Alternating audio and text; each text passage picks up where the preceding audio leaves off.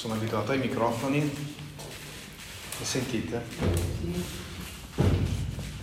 Siamo arrivati agli ultimi atti della vita di Elia che abbiamo percorso nelle puntate precedenti. In realtà gli ultimi atti per modo di dire perché sappiamo che Elia è ancora vivo, non è mai morto. Sapete che Elia è stato rapito al cielo e quindi probabilmente ha ancora qualcosa da fare su questa terra in futuro, come ci dice uh, l'ultima profezia dell'Antico Testamento nel libro di Malachia, che ricordiamo, Malachia capitolo 4. Abbiamo questa promessa, versetto 5 e 6, sono le ultime righe dell'Antico Testamento. Ecco, io vi manderò Elia, il profeta, prima che venga il giorno grande e spaventevole dell'Eterno. Egli farà ritornare il cuore dei padri ai figli e il cuore dei figli ai padri, affinché non venga a colpire il paese di completo sterminio. Quindi incontreremo ancora Elia negli ultimi tempi, forse ne abbiamo già parlato un po' di tempo fa, ma per adesso ritorniamo alla sua vita di tanti anni fa, nell'Ottocento, più o meno 800-850 a.C. Uh, e siamo arrivati al termine del libro, del primo libro dei Re.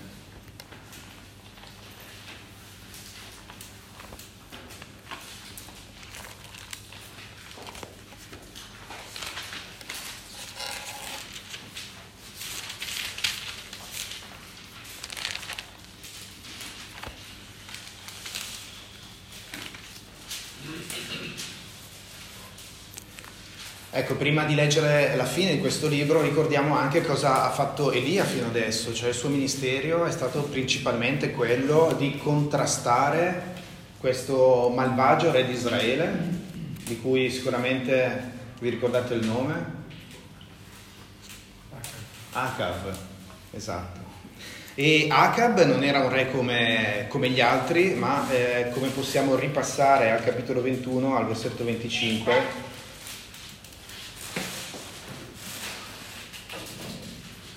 Visual senti.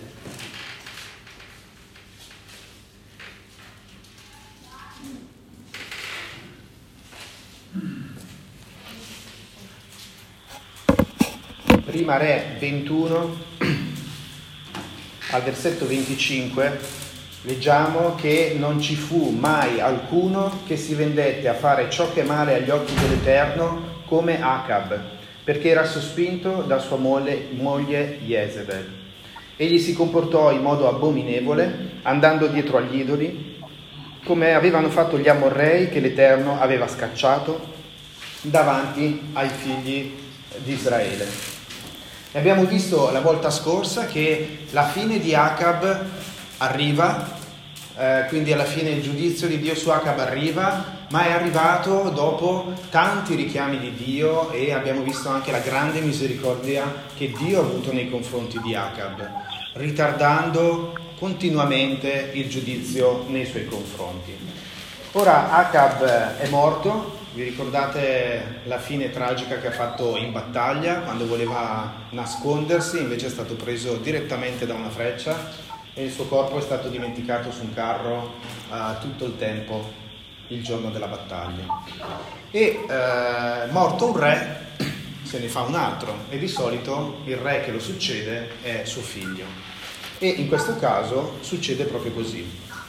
Um, ricordiamoci che Acab è morto, ma sua moglie Jezebel invece è ancora viva e il suo giudizio lo incontreremo un po' di anni dopo e non sarà sotto il ministero di Elia, ma sarà sotto il ministero del suo successore, di Eliseo.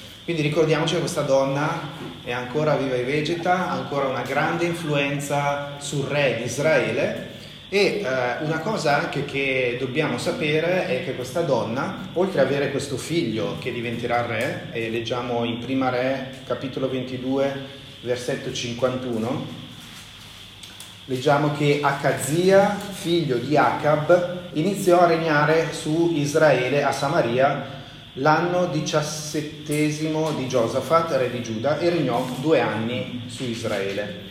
Egli fece ciò che è male agli occhi dell'Eterno e seguì la via di suo padre, la via di sua madre e la via di Geroboamo, figlio di Nebat, che aveva fatto peccare Israele. Servì a Baal e si prostrò davanti a lui, provocando ad ira l'Eterno, il Dio di Israele, proprio come aveva fatto suo padre. Quindi chi è il papà di Akazia? Acab. E chi è la mamma di Akazia? Jezebel. Ok, qua leggiamo che eh, questo ragazzino è nato con dei buoni esempi in casa, no? Dei cattivi esempi in casa e prende esattamente le orme del padre e continua a governare il regno di Israele sotto l'influenza di questa madre. Ora, sapete che questo nuovo re aveva anche una sorella, quindi figlia di Jezebel, che si chiama Atalia.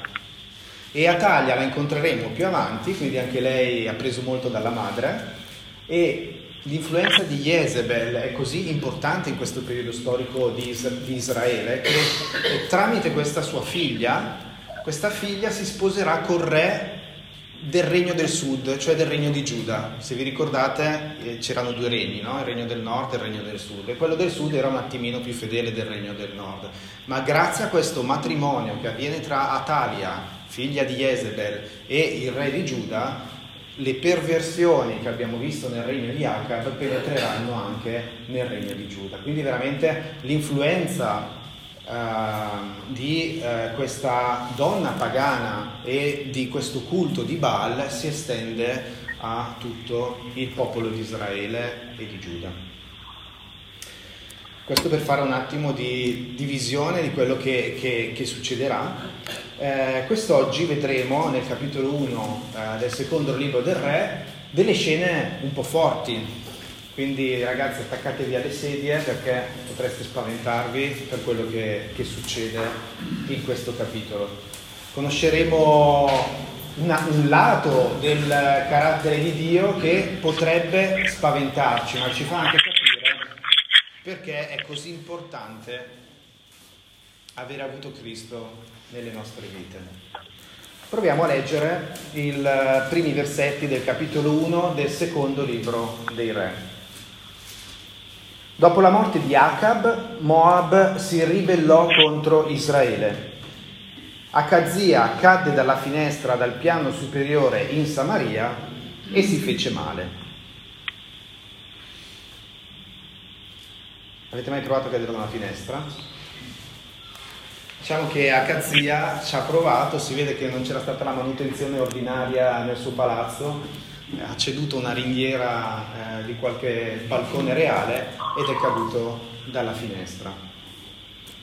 Diciamo che normalmente è una benedizione di Dio che eh, si rimanga in vita dopo essere caduti da una finestra e ad Akazia succede proprio questo. Si fa male, chiaramente, e eh, è un po' preoccupato per la sua salute. Vediamo cosa fa. Siccome è preoccupato per la salute, mandò dei messaggeri ai quali disse andate a consultare Belzebub, dio di Ecron, per sapere se mi riprenderò da questa malattia. Sapete chi è Belzebub? Eh?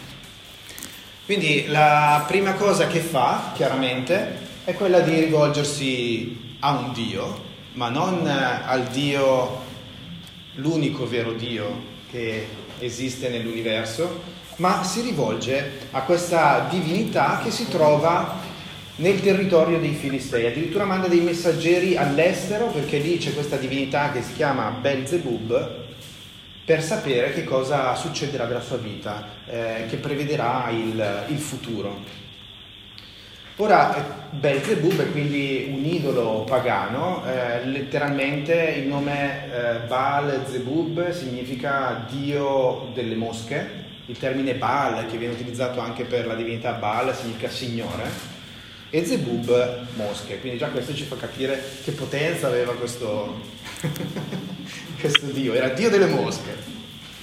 Però è anche vero che eh, questo secondo nome poteva essere anche interpretato come eh, il Signore esaltato, quindi il Dio da esaltare. Quindi stiamo parlando di un idolo pagano, come al solito, come gli idoli pagani che abbiamo già visto, un idolo dietro al quale c'erano tutta una serie di eh, rituali abominevoli.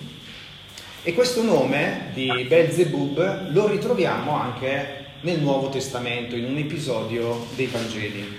Se noi andiamo in, uh, nel Vangelo di Matteo, al capitolo 12, versetto 24,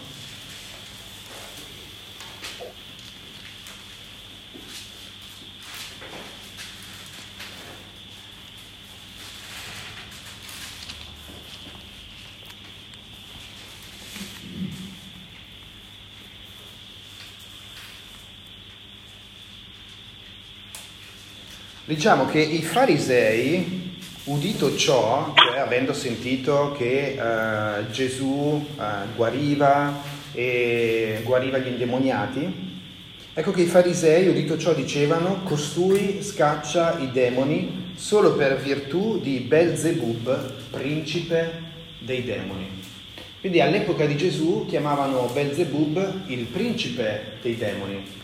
E, anche Gesù quando parla più avanti nel versetto 27 cita ancora questo Belzebub. Quindi uh, possiamo immaginare che dietro al culto di Belzebub, quindi di questo idolo che è un dio che è stato inventato dagli uomini, c'era in realtà qualcuno di più potente che veniva adorato ed era il principe dei demoni. Addirittura uh, Gesù ci fa capire che qua stiamo parlando di Satana.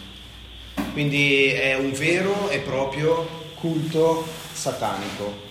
Ma questo allo stesso tempo non ci deve far stupire perché dobbiamo capire che dietro al culto di qualsiasi idolo c'è dietro l'adorazione di Satana e dei demoni. Questo ci viene spiegato nella prima lettera ai Corinzi, al capitolo 10. Vi leggiamo qualche versetto.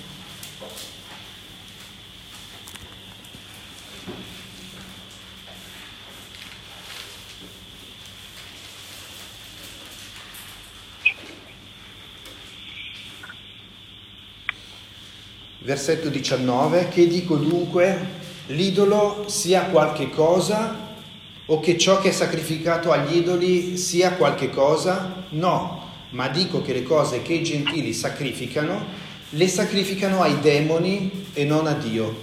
E io non voglio che voi abbiate parte con i demoni.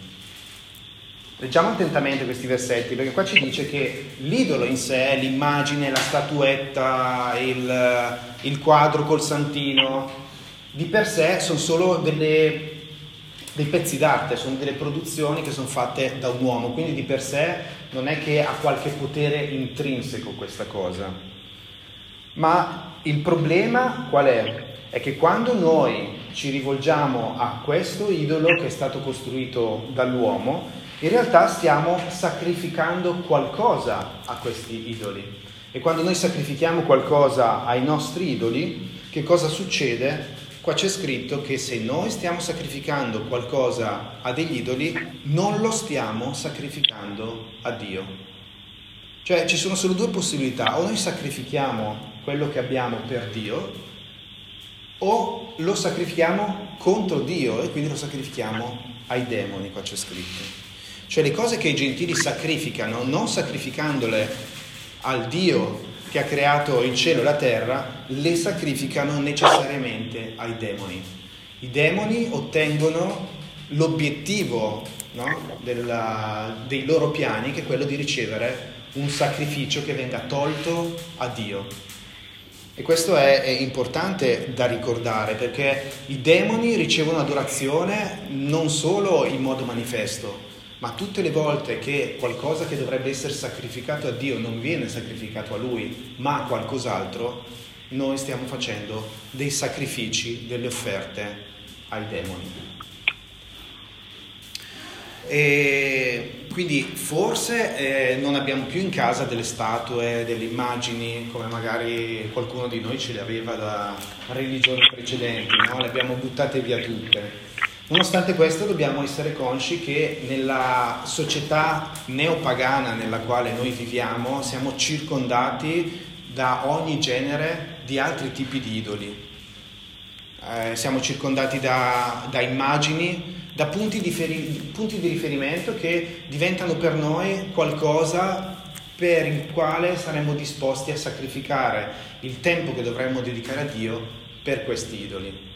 Pensiamo per esempio a, alla grande industria dell'intrattenimento, per esempio, come i cantanti eh, piuttosto che, eh, che so, i calciatori, gli attori vengono idolatrati dai loro fan molto spesso. Sì, addirittura ci sono le riviste nei quali trovi poster da appendere in camera no? per poterti ricordare eh, del tuo idolo. E è una forma diversa di idolatria questa, un po' più subdola perché sembra poter essere in qualche modo giustificata, ma spesso per questi idoli siamo pronti a metterli al primo posto rispetto a Dio, un po' come ha fatto eh, Akazia in questo momento. Eh, davanti alla, alla sua malattia, a chi si è rivolto ha cercato l'esempio dei suoi idoli e non ha seguito l'esempio di Dio.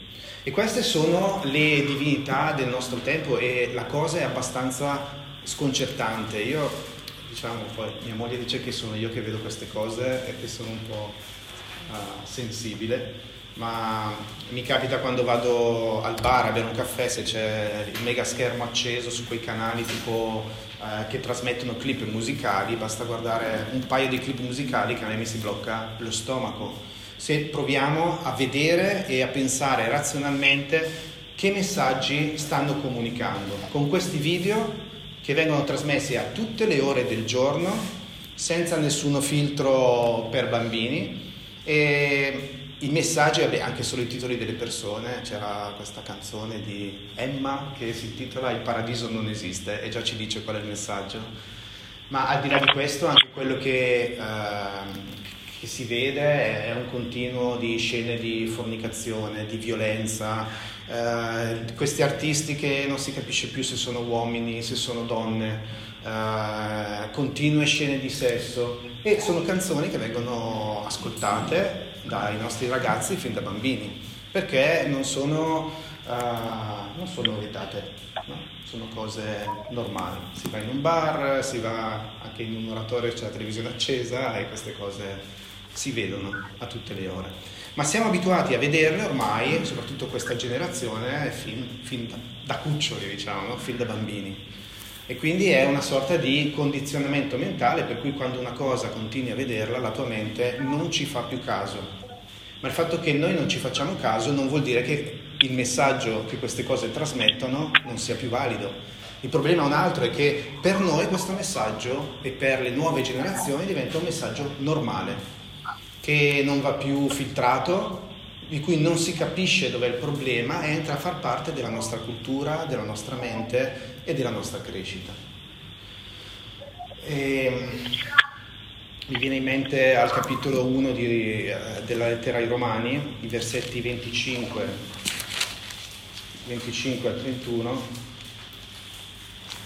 prima lettera, eh sì, prima lettera Romani capitolo 1, c'è solo una di lettera ai Romani, eh, i versetti dal 25 al 31. Proviamo a, a, rileggere questi versetti e a pensare a quello che vediamo in, in questi video e in, in questa industria dell'intrattenimento e non siamo molto distanti da quello che leggiamo qua. Versetto 25 leggiamo, essi hanno cambiato la verità di Dio in menzogna hanno adorato e servito la creatura al posto del creatore, che è benedetto in eterno. Hanno chiamare. No, mi sa che l'orario è l'orario quarto ok sono venuto a prelevarlo.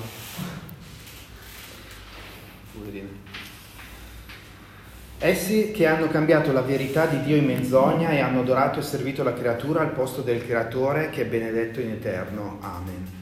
Per questo Dio li ha abbandonati a passioni infami, poiché anche le loro donne hanno mutato la relazione naturale in quella che è contro natura. Nello stesso modo gli uomini, lasciata la relazione naturale con la donna, si sono accesi nella loro libidine gli uni verso gli altri, commettendo atti indecenti uomini con uomini, ricevendo in se stessi la ricompensa dovuta al loro traviamento.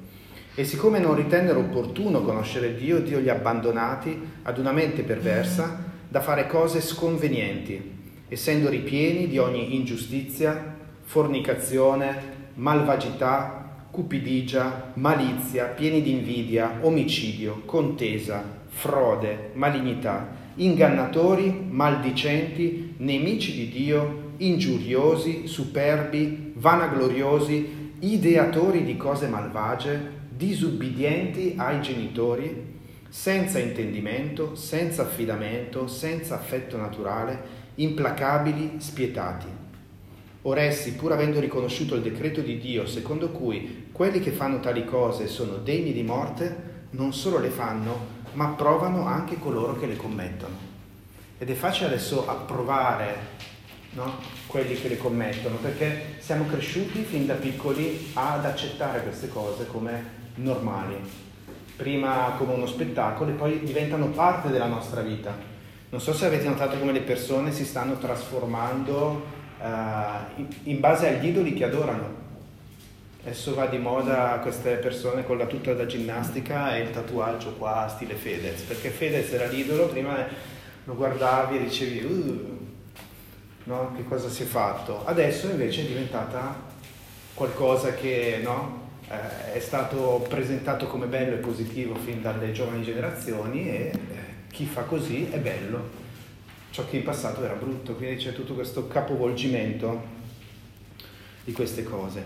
E senza che ce ne rendiamo conto, eh, la nostra società si sta preparando ad accettare delle pratiche pagane che in passato erano solo ed evidentemente pagane e che oggi vengono considerate come spettacolo, no? quindi anche eh, simboli occulti eh, sulla propria pelle, piuttosto che anche rituali di inaugurazioni di eventi sportivi in cui si richiamano danze e dire, coreografie cosiddette no? eh, di inaugurazione che richiamano però dei simboli e dei rituali che hanno a che fare con il paganesimo o con dei messaggi che sono, che sono satanici.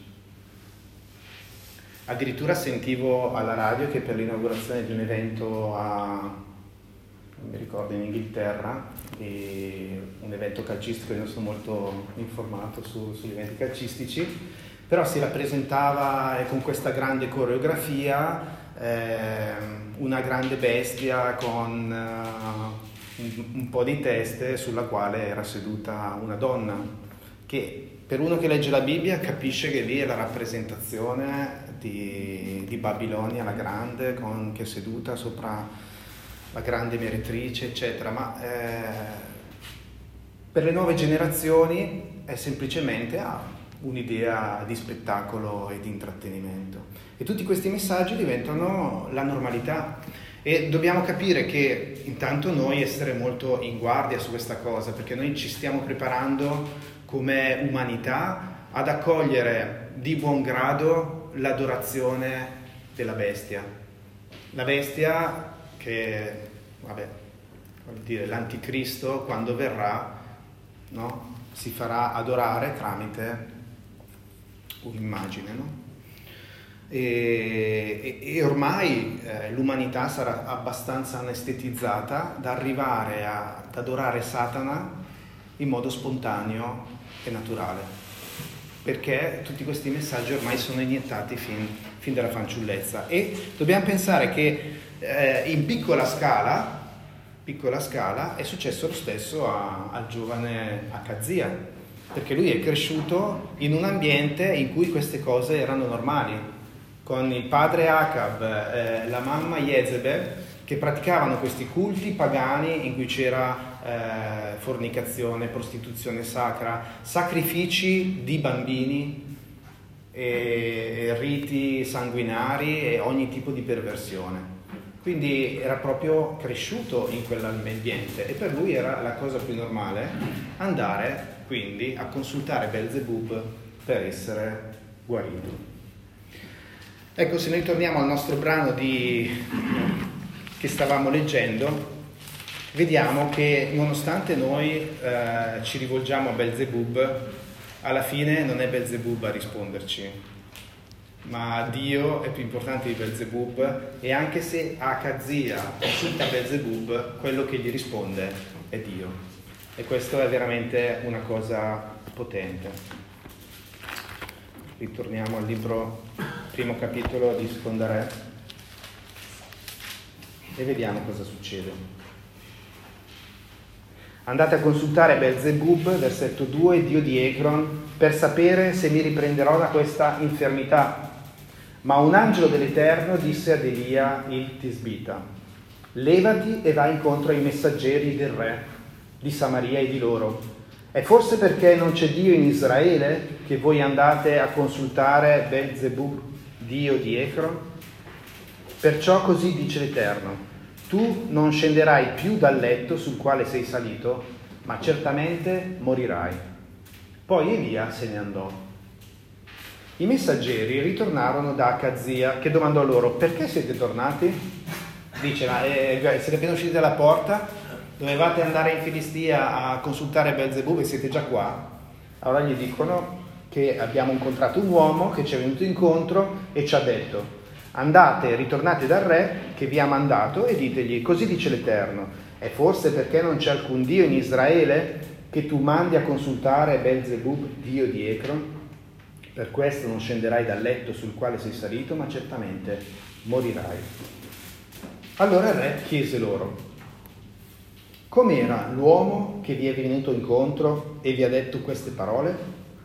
Essi gli risposero, era un uomo con un vestito di pelo, e con una cintura di cuoio intorno ai fianchi. E Akazia disse, è Elia, il Tisbita. Ecco, eh, fermiamoci un attimo qua, eh, perché il re ha riconosciuto Elia solo dalla descrizione, vuol dire che conosceva Elia, no? Chiaramente ne avrà sentito molto parlare dai suoi genitori. Quindi sicuramente conosceva anche il Dio di Israele, conosceva anche eh, tutto quello che era successo ai loro genitori, perché ricordiamoci anche quello che era successo ai profeti di Baal sul monte Carmelo. No? Ma nonostante questo, nonostante la sua conoscenza e nonostante sapesse anche che Elia c'era e che avrebbe potuto chiedere a Elia come uomo di Dio cosa sarebbe successo della sua salute, decide però di andare da Beelzebub. E questo ancora una volta rappresenta un po' lo stesso carattere che abbiamo visto nel Padre, nel senso che queste persone sanno che se vanno da Dio scopriranno una verità che per loro è scomoda e preferiscono consultare altri dei che gli daranno le risposte che vogliono, anche se non sono vere. Quindi sono dei che ci coccolano, che sono a nostra immagine, ma non ci parlano di quello di cui abbiamo veramente bisogno, anche se questa cosa ci può far male. In un certo senso ci narcotizzano perché non vediamo qual è le cose che dobbiamo correggere nella nostra vita. E quindi Akazia conosceva Elia, ma lo evitava come la peste, ma Elia, ma diciamo Dio tramite Elia, lo incontra sulla strada. Allora il re mandò da Elia un capitano di 50 con i suoi 50 uomini. Egli salì da lui e trovò Elia seduto in cima al monte. E il capitano gli disse, O uomo di Dio, il re ti ordina di scendere. Elia rispose e disse al capitano dei 50, Se sono un uomo di Dio, scenda fuoco dal cielo e consumi te e i tuoi 50 uomini e dal cielo scese un fuoco che consumò lui e i suoi cinquanta.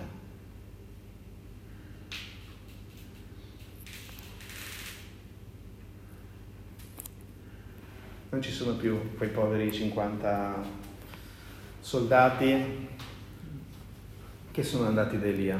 Un fuoco dal cielo è sceso e li ha consumati tutti.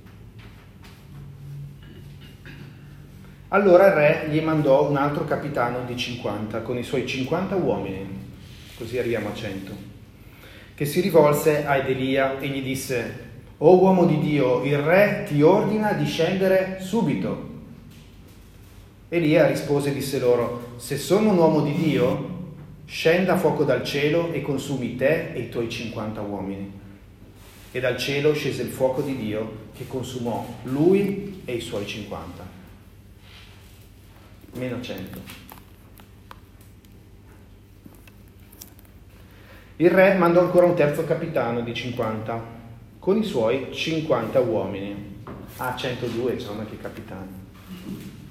Questo terzo capitano di 50 salì e andò a gettarsi davanti a Elia e lo supplicò dicendo, Oh uomo di Dio, ti prego, la mia vita e la vita di questi 50 tuoi servi siano preziose ai tuoi occhi. Ecco un fuoco è disceso dal cielo e ha consumato i due primi capitani di 50 con i loro 50 uomini, ma ora la mia vita sia preziosa ai tuoi occhi. L'angelo dell'Eterno disse a Elia, scendi con lui e non aver paura di lui. Perciò Elia si levò e scese con lui dal re. E gli disse, così dice l'Eterno, è perché non c'è alcun Dio in Israele di cui si possa consultare la parola che tu hai mandato messaggeri da Belzebub, il dio di Ecron? Per questo non scenderai dal letto sul quale sei salito, ma certamente morirai. Così Acazia morì secondo la parola dell'Eterno pronunciata da Elia.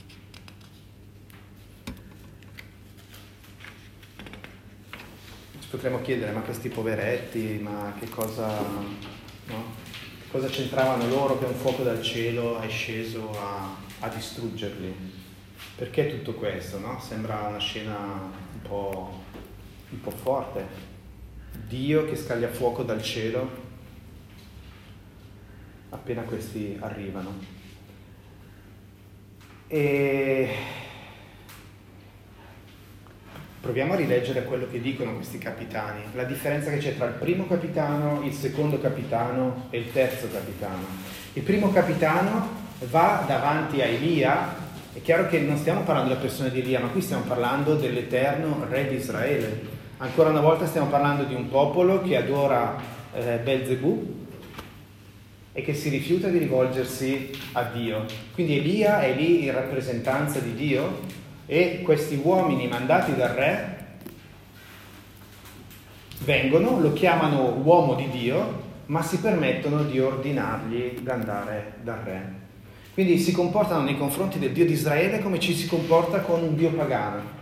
Con un Dio pagano si prega in questo modo, Signore dammi questo, Signore ho bisogno di questo, Signore eh, se non mi dai questo non faccio più questo, gli dei pagani sono quegli dei che preghiamo per ottenere qualcosa e loro devono rispondere ai nostri comandi.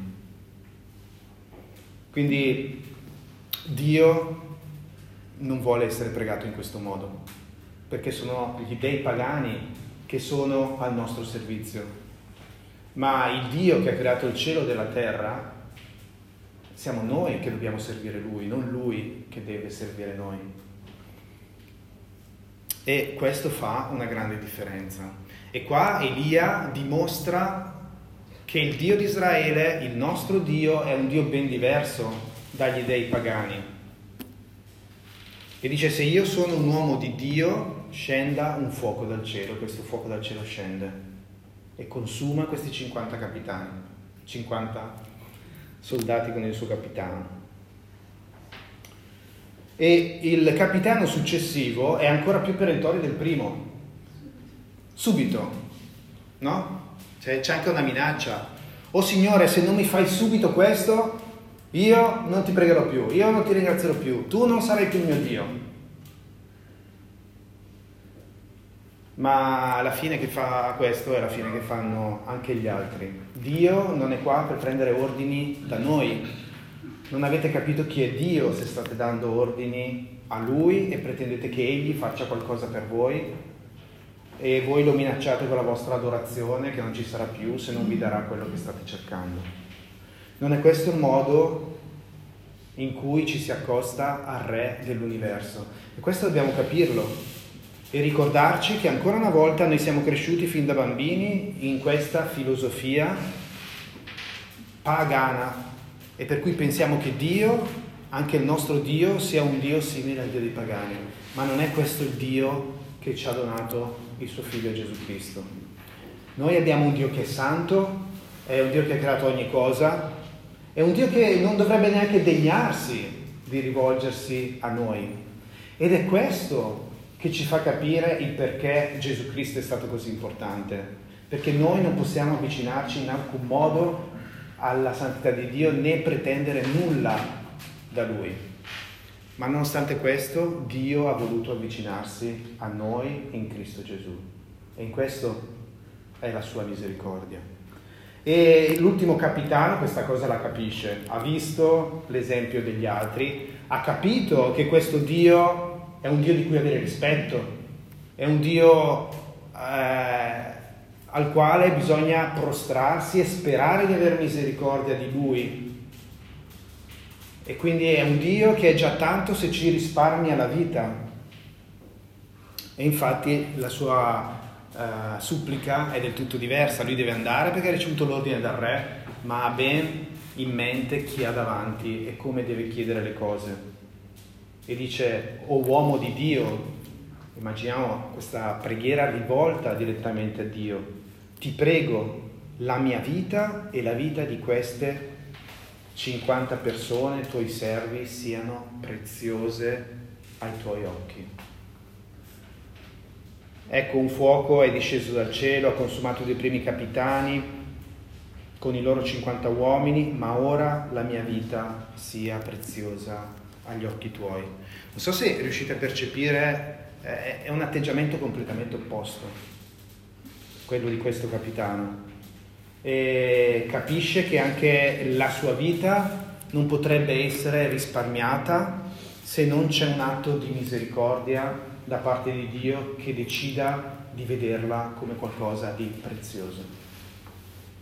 E Dio ha visto in modo prezioso la nostra vita, così preziosa che ha deciso di dare il suo figlio Gesù per noi. Quel fuoco dal cielo che ha distrutto i capitani è caduto su Cristo Gesù al posto nostro ed è in virtù di Cristo Gesù che noi possiamo rivolgerci a Dio. E dobbiamo ricordare sempre questa cosa, anche da credenti, che il nostro Dio che ci ha dato il Signore Gesù Cristo e che ci ha salvato per grazia, è questo stesso Dio, è un Dio che consuma, è un Dio che deve essere riverito e adorato, al quale non possiamo rivolgerci come a un amico.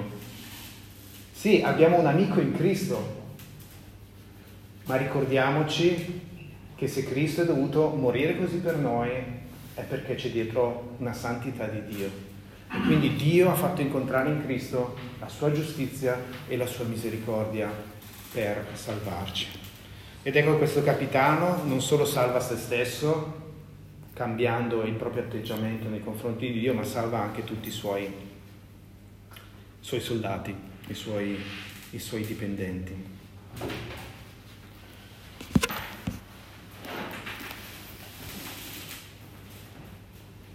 Vorrei leggere con voi un passo in Giacomo al capitolo 4 che ricorda anche questa attitudine nella preghiera, cioè il, il, il, modo in cui preghiamo dovrebbe essere per noi un segnale per capire se stiamo veramente pregando il Dio che conosciamo o se stiamo pregando un Dio che ci siamo costruiti nella nostra mente, e cioè un idolo. E Giacomo, capitolo 4.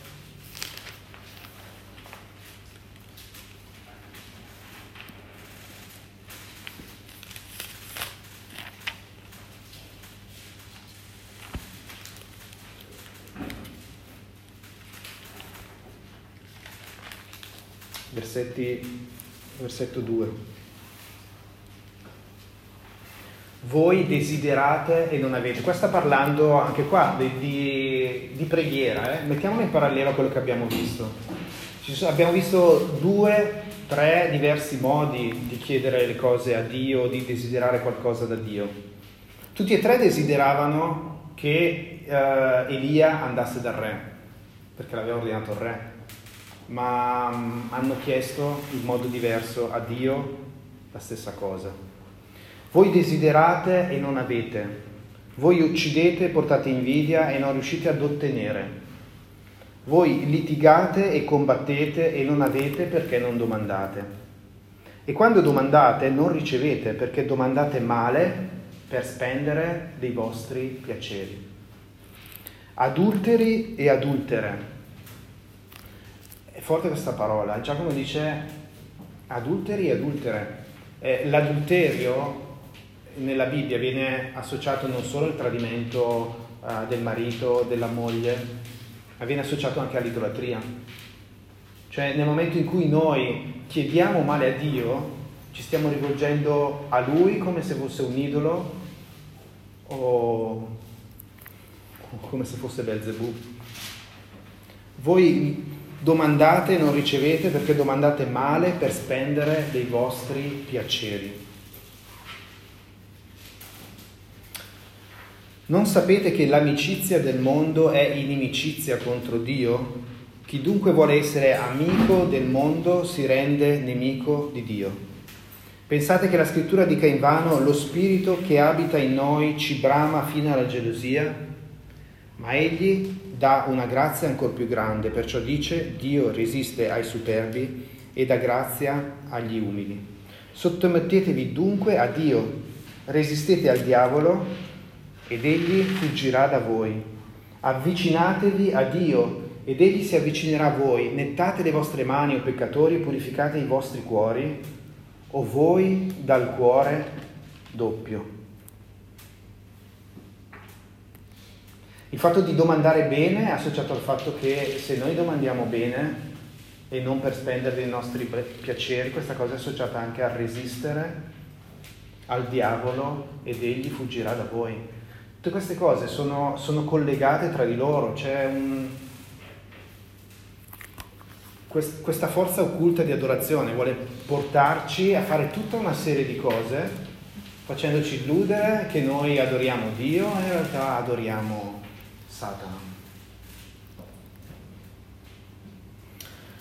Così mentre Akazia muore nelle sue tenebre, vediamo che nonostante no, eh, gli avvertimenti che ha ricevuto da Elia, tre avvertimenti diversi, egli comunque la sua fine la fa, il suo giudizio lo riceve, il pentimento non arriva, ma questi tre capitani restano per noi nella scrittura come un esempio di come dobbiamo rivolgerci a Dio e soprattutto eh, la speranza che abbiamo noi di poterci rivolgere a Lui in questo modo, ricordandoci che per Lui la nostra vita è preziosa in Cristo Gesù.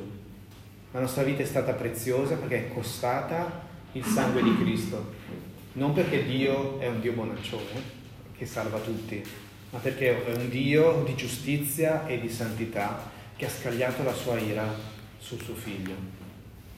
Quindi ci lasciamo con un messaggio di speranza in Prima Tessalonicesi al capitolo 5.